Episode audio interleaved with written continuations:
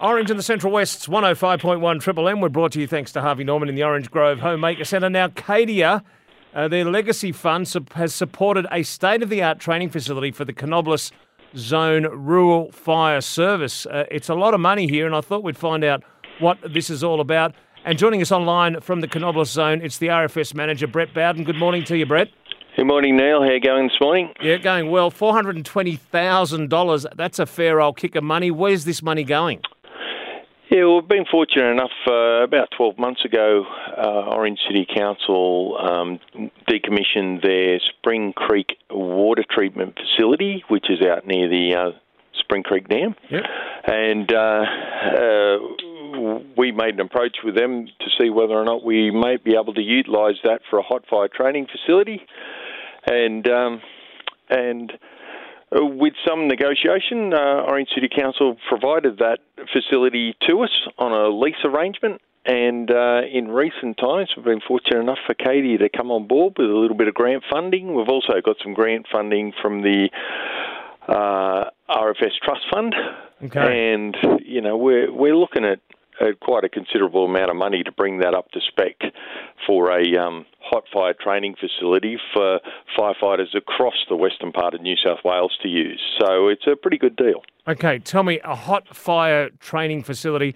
I'm guessing your teams will go in there, your crews will go in there, uh, the place will be alight, and uh, they'll, they'll be practicing, training, and uh, putting what they've learnt during that training into into practice to uh, put these fires out.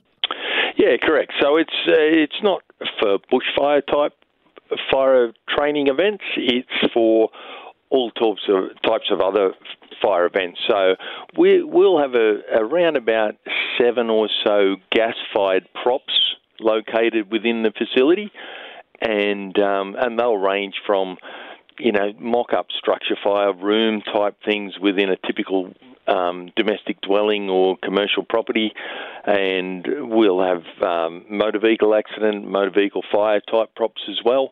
So they'll be gas fired. Um, they'll Okay. all be remotely controlled, so that when a particular type of suppressant is put on that fire, whether that's water or anything else, um, the, there are sensors within the gas prop that actually turn the gas down, so there's no carbonaceous products being burnt. It's all clean gas fuels, so there's no waste or runoff or Yeah, right. um, pollutants. Um, so it was state of the art type gear because our volunteer firefighters across the western parts of the state have a great coverage for, have the responsibility for. Uh, all sorts of fires within the rural environment, not just bush and grass fires. So it's something that's been a bit lacking, uh, having that uh, hot fire training, you know, that realistic sort of training. Yep. So normally, our people, if they're into that sort of um, that operational side of our business, then they have to travel to do that sort of training. Okay. So we'll have something in the Central West, uh, courtesy of some funding by Cadia and also some additional funding by the RFS Trust. Um, that'll be good for a lot of volunteers across Central West. Now, the Canobolas Zone, it's quite an expansive space, isn't it, that, you, that it covers? Uh, yeah, we cover the local government areas of um, of Blayney, Cabonne, Cowra, and Orange. So we've we have just on 80 brigades and about three and a half thousand volunteers. Wow. About about 154 fire tankers. You know, so it's a it's a considerable um, entity, I suppose, and. Um, and it's busy all the time, Neil. There are things on all the time. We just last week we had a declared fire emergency across our four local government areas, courtesy of a fire that was down the Cowra Way, just to the northwest of Cowra. Yep. And um, it was a busy period, as it has been for most of this summer. And uh, how are we sitting here as we move into autumn now? Um, you know, I'm seeing a Victoria bushfire burning uh, fairly uh, heavily at the moment. Well, how are we looking as we move into that with regard to fuel loads?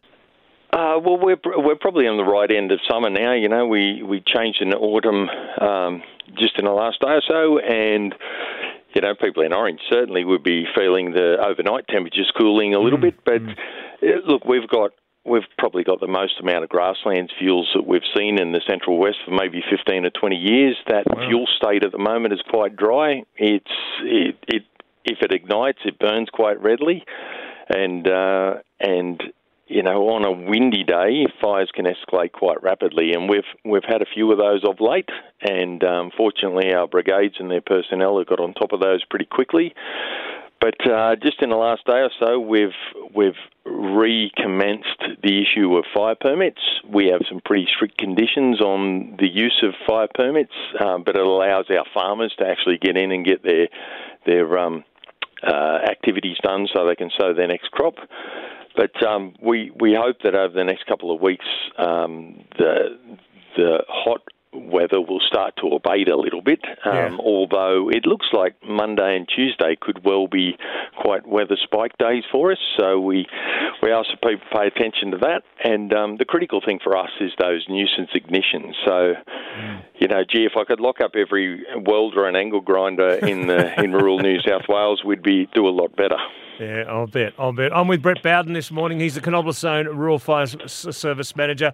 And, mate, good to chat. Good news with regard to this new facility that's coming online. I'm guessing it's going to take a little while before this is uh, ready to, to, to, train. Yeah, there's a fair bit of work to do. Um, uh, we've got some contractors engaged now for some concrete works and things, but um, yeah, we're probably looking at about 12 months or so before yeah. um, we're right to go. All right, mate. Good to chat this morning. Thanks for your time. Thanks, Neil.